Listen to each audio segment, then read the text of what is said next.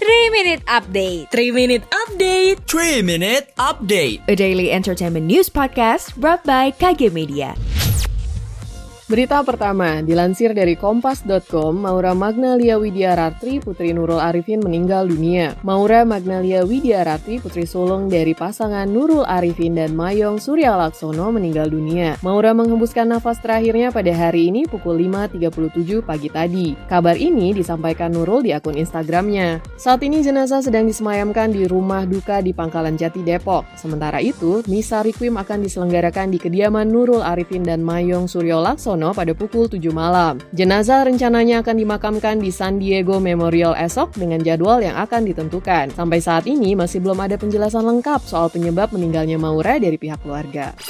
Pengen gak sih nambah wawasan yang enggak diajarin di sekolah? Seperti logika dasar, critical thinking, public speaking, atau bahkan NFT? Kuy, dengerin podcast Obsesif yang akan membahas seputar pengembangan diri dan soft skills khusus buat kamu.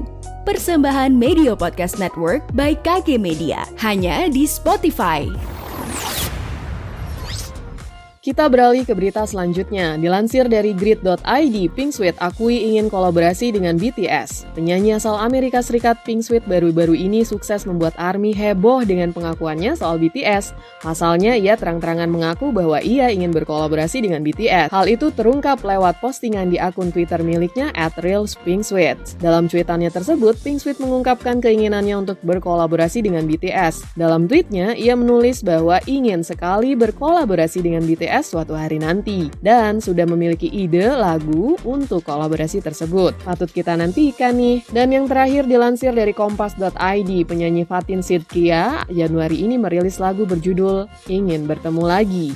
Berbeda dengan lagu Fatin sebelumnya, lagu barunya kali ini adalah hasil kolaborasi perdana dengan vokalis band The Massive, Rian Eki Pradipta. Gadis yang lahir menjadi penyanyi dari ajang kompetisi X Factor Indonesia tersebut, Jumat 21 Januari 2022 terang-terangan mengaku kalau lirik lagu karya Rian sebenarnya sudah jadi. Tapi ia ingin membuat perubahan lirik sesuai kemauannya. Meskipun pertama kali berkolaborasi dengan Rian dan kawan-kawan di The Massive, proses lanjutan menemukan musik untuk lagu itu berjalan lancar. Hanya dua kali ada perbaikan iringan lagu ingin bertemu lagi, ia sudah menyetujuinya. Semoga sukses ya single kolaborasinya. Demikian 3 Minute Updates hari ini. Saya Indi Bright pamit, jangan lupa dengarkan update terbaru lainnya.